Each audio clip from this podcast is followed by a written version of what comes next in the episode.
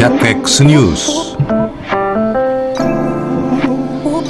はい、えー、ジャック X ニュース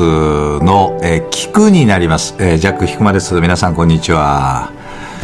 さて、えー、第1回になりますけれどもこの音で聞いていただくというのはちょっと初めてになると思うんですけれども、まあ、言い間違いだったりとか結構あの読み間違いとかあったりするんですけども ご了承ください、えー、その辺はですねあの結構自分でも気づかないで、えー、そういう風に喋ったりもしてるのであるかもしれないんですけどもご理解いただけたら幸いです。今日はですね、まあ、ジャック X ニュースはこうあるテーマニュースのあるテーマを深く掘ると。人物像を深く掘ると。そういうテーマで、えー、お送りしてるんですけれども、今日はですね、人物像に迫りたいなと。二人用意してます。一人は、マジョリー・テイラー・グリーンですね。今の共和党下院議員です。まあご存知の方も多いと思うんですよね、これ聞いてる人は。そして、もう一人は、ニッキー・ヘイリー。これもご存知の方も多いんじゃないかなと。大統領の候補ですよね。サウスカロライナ州出身の、えー、元国連大使、トランプ大統領とね、デッドヒートをアイオワで繰り広げられていると言われていますが、実際はですね、トランプ大統領がもう圧勝で、ディサンティス、えー、とニッキー・ヘイリーが越しちゃったんですよね、ディサンティスを。ディサンティスが落ちちゃいましたので。このでもニッキー・ヘイリーっていうのが実はくせ者じゃないかということで、このマジョリ・テイラー・グリーンとニッキー・ヘイリーにフォーカスして、2人の女性にフォーカスして、皆さんにゴリゴリっと掘ってる内容を伝えたいなと。まず最初に、マジョリー・テイラー・グリーン。実はえー、マジョリー・テイラー・グリーンが、マガの妨害者に30万ドル以上お金を支払っていたという事実が暴露されて、えー、います。これはあのー、私はあの、あなたの知らないアメリカニュースというその記事でも伝えてませんし、メンバーさん向けのライブにも初めて多分登場する内容だと思います。これ記録がありましてね、マジョリテイラー・グリーンがですね、実は MAGA 妨害者のジェイソン・ボールズという、えー、人間にですね、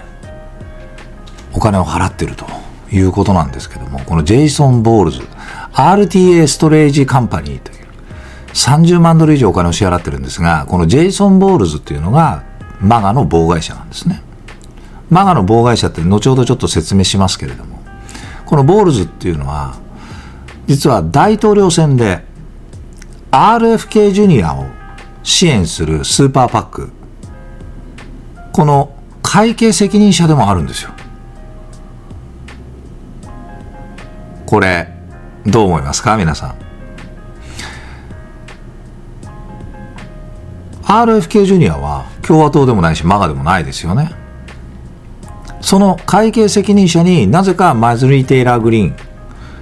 30万ドル以上もお金払ってるんですよ。もう、うんって感じじゃないですか、こ この段階でね。うん。実はですね、この RFK ジュニア、もう少し登場します、マジョリテイラー・グリーンの、この内容にですね。RFK ジュニアが、実はですね、これあの、私があの、まあ、しょっちゅう、この違うラジオの放送でもね、言ってる、調査のジャーナリストで有名な、アメリカでも有名ですけども、ルーマ女子っていうジャーナリストがいるんですよね。もう突っ込んで、もうどんどんどんどんいろんなところに突っ込んでいく、あの、ジャーナリストがいるんですけども。その女性も言ってるんですが、RFK ジュニアの最終目標というのが、すべての大統領候補が選挙人票の、実は270票っていうのを取って選挙に、大統領に選ばれるんですけども、この270票の票を取らせないために、阻止するために選挙に出たっていうことを言ってるわけですよ。つまり、どういうことかって言いますと、トランプ大統領も270票取れない。バイデンも取れない。それは自分が出ることで当然ながら自分も取れないんですよ。これを狙っているって言ってる人がいて、これちょっとこの数的に言うと、え、じゃあ誰も270票取れなかったらどうなるの？っていう話が気になると思うんですけど、それはですね、細かいことは今度また詳しく掘って、この部分だけで放送しますけども、言うなればですね、あの、そうなりますとね、会員がですね、大統領を選ぶことになるんですよ。で、上院が副大統領を選ぶことになるっていう結果を望んで、RFK ジュニアが出馬したということになるんですよ。このね、想定自体をあの指摘してる人ってのはすごい少ないですよね。でも法律的にはそうなんですよ。アメリカ合衆国憲法で大統領が270人のこの選挙人票を達しない場合、誰もこうなるってことなんですよ。で、今会員がギリギリですよね。共和党を辞める人が出て。ケビン・マッカーシーも辞めました。違う議員も辞めてですね、今もうギリギリのラインです。上院は民主党が支配してます。そして会員がもし民主党側に支配されればどういうことが起こるかってことですよ。非常に危険な内容なんですけども、私がゲリラのライブでですね、これ一回触れてることがあったんですけど、多分誰も触れてなかったので、ちょっと触れたんですけども、この RFK ジュニアの会計責任者にマジョリテイラーグリーンが30万ドル払ってるってことですよ。マジョリテイラーグリーンのことを MTG と呼んでるんで、大体皆さんね、MTG とこれから呼ばせてもらいますけれども、この MTG はですね、トランプ支持を主張してますよね。マガも推奨してます。しかしながら主張していて、同時にですね、そのマガ妨害者に数十万ドル支払うってことは本来しちゃいけないんじゃないんですかって思いませんかね？そして RFK というのは、ジェフリー・エプスタインとも深いつながりがあるわけですよ。これは自分で認めてます。MTG はマガに逆らうのは今回初めてじゃないですよ。MTG はですね、ケビン・マッカーシーに支持者であり続けましたよね。だからどうもきな臭いっていうのはずっと前からありましても、あの、このルーマというジャーナリストはもう最初からこいつは怪しいって言ってたんですけど、やっぱりその通りじゃないかなって私も最近こう思ってます。MTG のですね選挙運動とこの選挙の場合 PAC っていうんですけどもよく言い方ね。この先ほどのポールズ、えー、ジェイソン・ポールズボールズでいいんですかね。ポールズかボールズかどっちかなんですけども。この RTA Strategies。会計責任者の、まあ、会社なんでしょうか。そこに30万ドル以上の支払いを行っていることを示すですね。これ今ちょっと、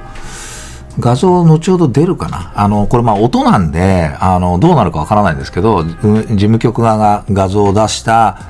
動画のデータにするのか、音声データにするのか、ちょっと分かってないんで、あれなんですけど、今それを見ながら私喋ってるんですけども、実はこの、えー、写真にはですね、30万ドル以上支払っていることを示す内容なんですよね。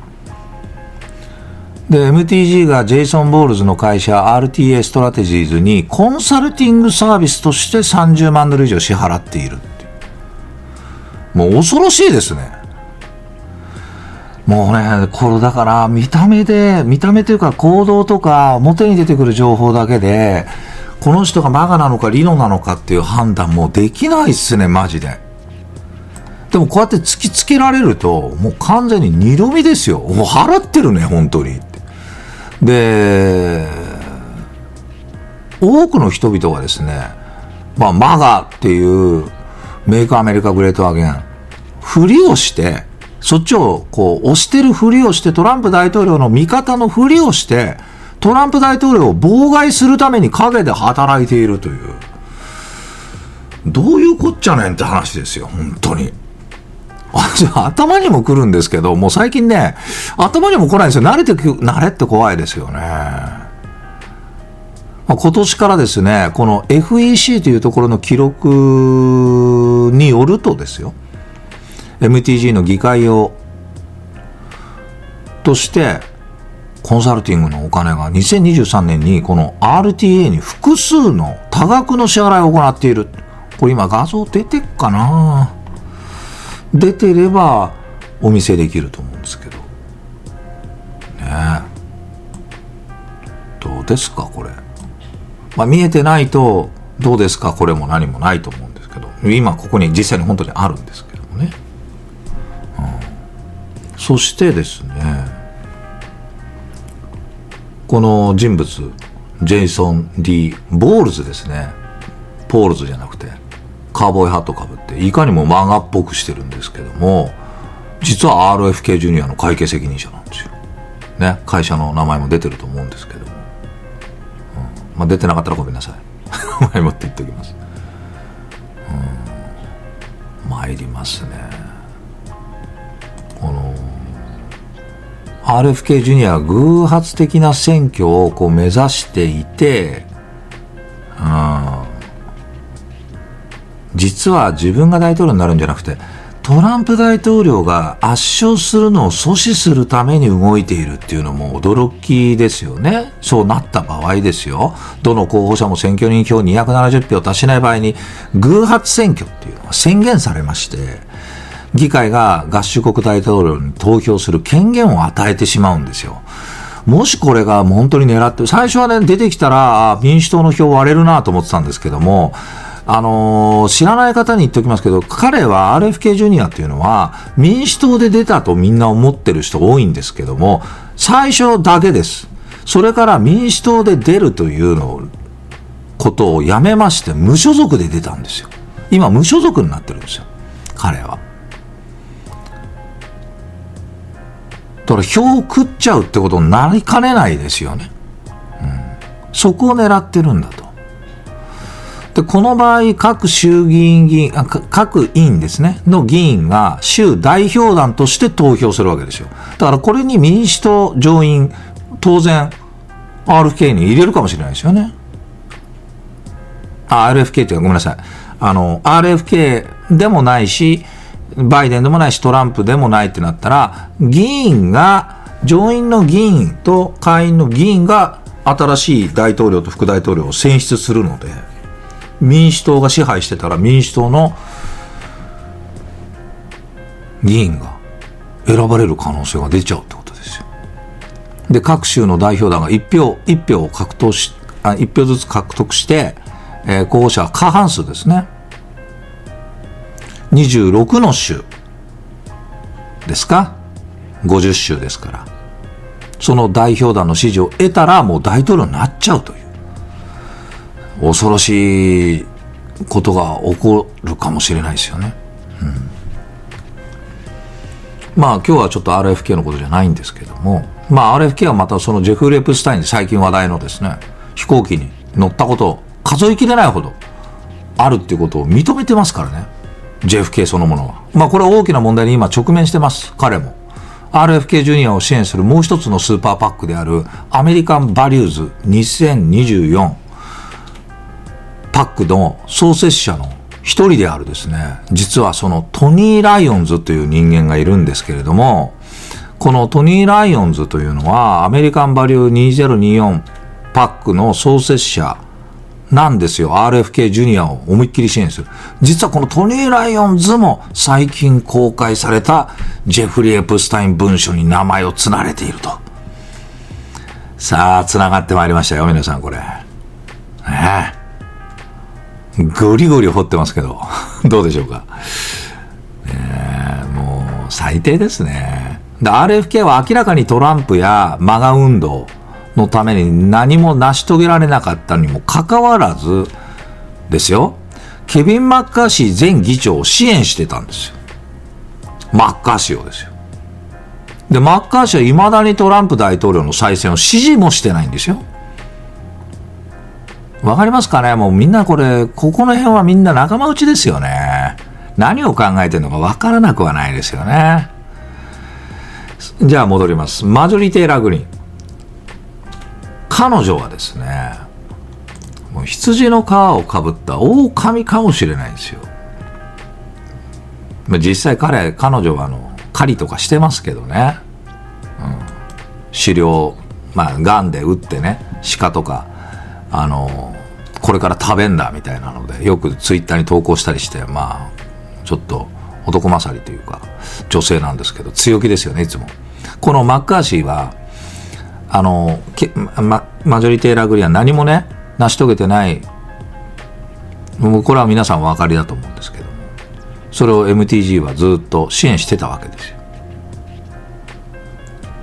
で、この RFK ジュニアと MTG、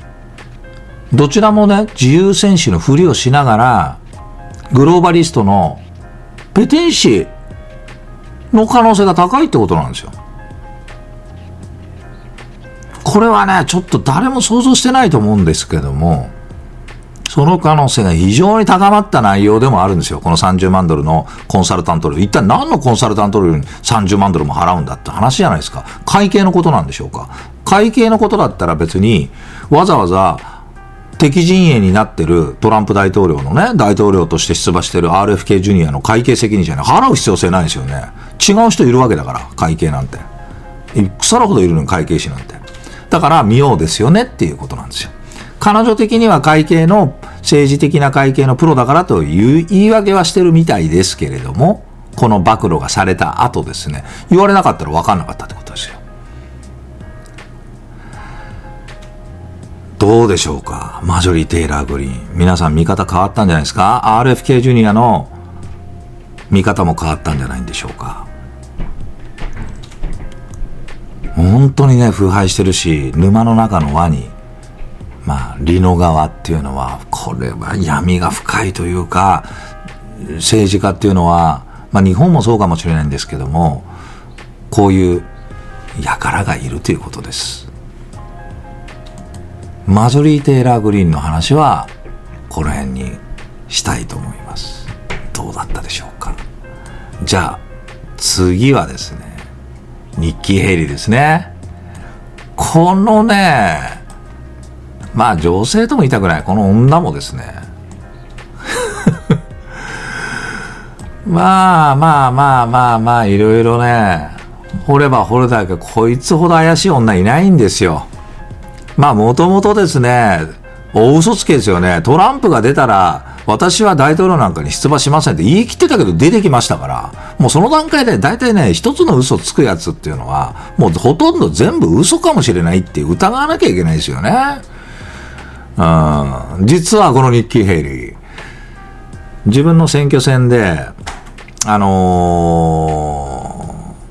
ー、まあ選挙戦どころかその前にもですね、まあ元国連大使っていう名前を使いながらいろいろやってるんですよ、彼女はね。なぜかですね、彼女は元、ボーイング、まあ、に勤務してたことがありまして、そうすると、彼女が、今、戦争ね、ウクライナ、そしてイスラエル、ガンガン戦争をやるべきだ。そんなこと言ってるわけですよ。なぜかっつったら、ボーイング、ボーイングといえば軍産複合体の一つです。皆さん民間企業で旅客機を作ってる会社って思うかもしれないんですけども、ボーイングっていうのは戦闘機を作ったり、あらゆる、えー、軍に、まあ、提供してる無人機とかもね、うん、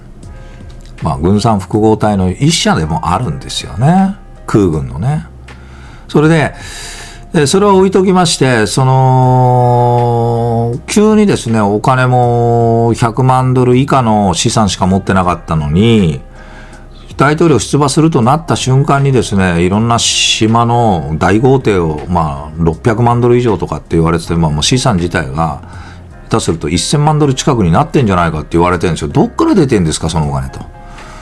もう、政治家で大統領候補になるなんて言うと、もう急にお金持ちになっちゃうんですよ。不思議ですよね。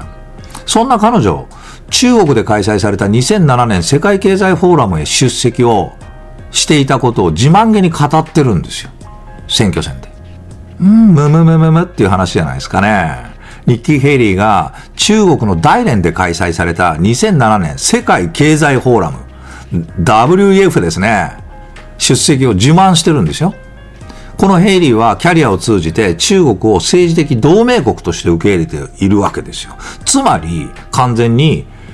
まあ、グローバリストたちは注目してますよね。彼女が大統領になってもらった方が都合が良くないですかね。彼らからしてみると。トランプ大統領よりも。そして JP モルガン・チェイスの CEO であるジェイミー・ダイモンという CEO がいるんですが、かつて、その JP モルガン・チェイス、この同社が中国への成長に全力投球していると語っていたんですけど、最近ですね、ニューヨークタイムズが2023年、 DealBook Summit の出席者たちに、ドナルド・トランプを阻止するために、ニッキー・ヘイリーを支持するように語ったそうなんですよね。つまり、彼女のバックアップには、こういう大きな力がやっぱり働いて最近支持率が上がってきてるというのは資金力とかバックアップについた。今まではディサンティスに寄ってたんですけど、こいつダメだとなって一気にニッキー・ヘリーに舵を切ってるんですね。だからニッキー・ヘイリーはもう向こう側ですよね。魂売っちゃってますね、完全にね。そりゃそうですよね。ただ単純にですね、トランプ大統領の政権下で国連大使に引き上げられたような、あの、ボーイングのね、うん。元ボーイングっていうだけでね、うんそんな女子が1000万ドルもですね、わずか数年で資産築き上げられるわけじゃありませんし、祭り上げようというグループが存在してますよね。で、 Koch Organization という傘下の Americans for、えー、 Prosperity っていうんですかね、えー、アクションっていう、この最近、えー、ヘイリーを支持したんですね。で、このクラブ・フォー・グロース・アクション。うん。そのコークネットワークの一つの組織で、これは対中関税をめぐってトランプ大統領と戦ったグループなんですよ。あのー、関税を上げないでくれと、トランプ大統領に。その連中からお金が入ってるんですよ。いわゆる対中、中国に対してラブコールを送りまくってるとこから日経平林を、をし、が、なってほしいために支持されてるわけですよ。で、トランプ大統領に対抗してるこの新中国共産党グローバリスト勢力と呼びましょうか。明らかにですね、ヘイリーを優先候補にしておりまして、日経ヘイリーの公式ウェブサイトのウェブアーカイブページっていうものが、まあちょっと出てる、出し、出てますかね。はい。ちょっと画像出てれば出てると思うんですけど、出てなかったらすいません。毎回言いますけど。この2007年に中国の大連で開催された世界経済フォーラムに出席したとする当時のですね、サウスカロライナ衆議院議員、あ、衆議院ですね。ごめんなさい、衆議院議員じゃない。このヘイリーからプレスリリースを紹介してるんですよ。自らですね。で、この、えー、リンクが、まあ、ある、うんと、出てるかな。まあ、この、ちょっとスクショしてるやつですけど画像ですけど。このグローバリストユニパーティーのですね、操り人形じゃないかっていう、その証拠ですね。うん。まあもう、ここまでそうならそうだろうっていう。2008年にですね、彼女が中国で開催されてる WEF に出席したっていうことなんですよ。うん。で、彼女は中国に自分で厳しいって言ってるんですよ。選挙戦で。私は中国に一番厳しいかもしれないみたいな。もうここでまた嘘ついてますよね。で、中国との関係、共産党との非常に関係が深いんですよ。だからさっき言いましたよね。最初に嘘つくやつは全部嘘ついてるんだっていうことなんですよ。で、日経ヘリーはもう完全にグローバリストだし、中国共産党側ですね。うん。そして、その統一党というか、えー、利害利、利益を追求しているようなグローバルに展開している連中たちの操り人形であるという証拠です、これは。もう。で、彼女はですね、中国に厳しい、厳しいって、本当に言ってるんですよ、断るごとに選挙で。嘘つけって話ですよね。本当に。本当に腹立ちますね。そこまで嘘つかれると。まあね、あの、しかもですね、これ日経ヘリのページにも、プレスリリースにはですね、これ今画像、まあ出れば、ここに書かれてるんですけど、彼女の代表団が世界経済フォーラムに招待された唯一の、唯一の米国代表団であるって自慢してるんですよ。もう自慢しちゃったっていうね。で、このプレスリリースのこの部分を読むとですね、サウスカロライナ州、世界中から CEO、政治要人、トラ、えー、トップ投資家が集まる、この年次総会、まあ WF ですけども、招待された全米唯一の州だと。サウスカロライナ州が。そして、ヘイリー議員が世界経済フォーラムに出席する貴重な機会を提供されたと。そう書かれてるわけですよ。でも、生粋じゃねえか。バリバリじゃねえか。何が中国で厳しいんだよ、みたいな。ちょっと待てっていう話ですよ。まあ、あからさまだよね。こういうものも全部削除しろよ、厳しいとか言うんだったら。だわかんないよ。いかに馬鹿にしてるかわかりますよね。演説に来た、あの、ラリーに来たですね、あの、聞いてくれてる有権者たちに嘘をついて、こんなん見やしねえやとか思ってるんですよ。だから、あの、今ですね、日経ヘリーのことを、あの、前回あったんですけども、オハイオ州で、自分のサウスカロライナの州の、とか、アイオワの有権者をちょっと馬鹿にするみたいなのがあった。彼女、あの、彼ら、彼女らの有権者たちをちょっと修正しなきゃいけないよねって。自分が人気がないからなんですけど。何見下してんだって、それオハイオで語ってるわけですよ。多分ね、オハイオ行けば、あ、サウスカロライナに戻れば、今度はオハイオと、アイオワか、アイオワの有権者たちはとかって語るんでしょう、多分。もう最低っちゃ最低ですよね。あ多分そういう女なんです、こいつ。うん。あの、言い方、ちょっときついですけど、まあ、音声なんで、よろしいでしょうか。もうあの、このジャック X ニュースはちょっと丁寧にお願いしますって言われてるんですけど、ちょっと無理です。もう読み込んでるだけでちょっとイライラするんで、これ内容。まあね、わかります、皆さん。日経ヘイリーはもう、こんな感じですからね。で、ヘイリー議員はですね、ここ、レキシントン郡で、と、州全体の経済発展の展望を広げると、またとない機会だと言ってるわけですよ。この 中国のうん。そしてですね、あまあ、自慢してるわけですよね。うん。サウスカロライナ州知事に再選した後、2014年ですけども、日経ヘリが。中国大使に書簡を送って、送ってんですよ。今後ともあなた、まあ中国ですけど、一緒に仕事ができることを楽しみにしていますって書いてるんですよ。そんな中国に厳しくできるわけないですよね。もう飲み込まれてますよね。絶対中国のお金も入ってそうな気もしますよね。そして2015年にはですね、サウスカロライナ州は中国資本の自動車工場を開設した最初の州となったって言ってるわけですよ。これミシガン州のホイットマー知事と変わんないですよ、言ってることがね。で、ヘイリーのですね、Facebook にもこの件に関する投稿が実はありまして、うん、あるんですよ。うん、そのガンガン見つけ出してますけど、うん、この Facebook の、えー、内容にも投稿が残ってまして、その投稿にはですね、今日、えー、ボルボカーズボボルボルボですね。ボルボって確か中国資本になってると思うんですけど、そのサウスカロライナ州に初のアメリカ工場を開設することを祝うことができて興奮しています。なんと5億ドルの投資により、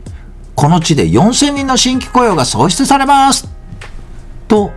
書かれてるんです。Facebook のページにですよ。これ、実際本当投稿してる画像ですけど。ですもう、なんだよ、おい話です。そしてですね、さらに、新中のこのグローバリストたちがですね、ヘイリーの中国支持に注目してるわけだよ。当然ながら注目するよね。うん。釣りだったかもしれませんね。彼女がお金入れてもらうのに。JP モルガンチェイスの CEO ジェイミー・ダイモンがですね、民主党議員のヘイリーへの寄付を呼びかけたんですよ。ね。いいですか？寄付を呼びかけて、と、寄付を呼びかけたところ、何が起こったか。ジェフリー・エプスタイン。また出てくんだよ、ここでジェフリー・エプスタインが。もう、なんだよ、おい。すごいな。ジェフリー・エプスタインの同僚のリード・ホフマン。もう同僚と言ってもいいよね。これ何かっていうと、あの、 LinkedIn の創業者なんですよ。これ知ってる人はいると思うんですけど。支援する PAC である SFA Fund INC っていう、まあ、 Inc。このニッキー・ヘイリーになんと25万ドルも寄付したんです。なんてことだって話ですよね。だから、 Americans for、えー、 Prosperity っていうのは、最近ですよ。あのヘイリーを支持しまして、この団体は、そのコークネットワークから資金を提供を受けてるわけです。もう、みんな繋がってきましたね、これね。で、 Club for Growth っていうのは、コークネットワークが資金が提供するもう一つの組織なんですけども、先ほど説明しましたけども、トランプ大統領の中国関税に対抗した Club for Growth。トランプの鉄鋼関税を経済的自由の冒涜だって言ったグループなんですよ。えこの今、えー、トランプ大統領のツイートなんですけれども、2019年5月14日の投稿なんですよ。ちょっとあの、過去の投稿になりますけど、触れてんです、ここに。トランプ大統領はコークネットワークの努力を打ち破り、中国によるアメリカの鉄鋼ダンピングを阻止したぞと。で、トランプ大統領はコークを一度破っておりまして、世論調査でもトランプ大統領がヘイリーを大きくリードしてます。これはトランプが再びですね、あのー、こいつらを打ち負かすことを強く示してるんですけれども、はい。どう思いますか？ニッキー・ヘイリーの新中国共産党グローバリスト、新中国共産党グローバリストか。のこの過去っていうのは、反アメリカファーストです。それに数百万ドルの資金を受け取るための門出を開いたってことですよ。はい。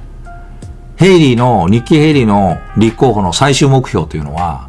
トランプ大統領と彼のアメリカ第一主義、メイクアメリカグレートアゲン、アメリカファースト、それを破壊することなんですよ。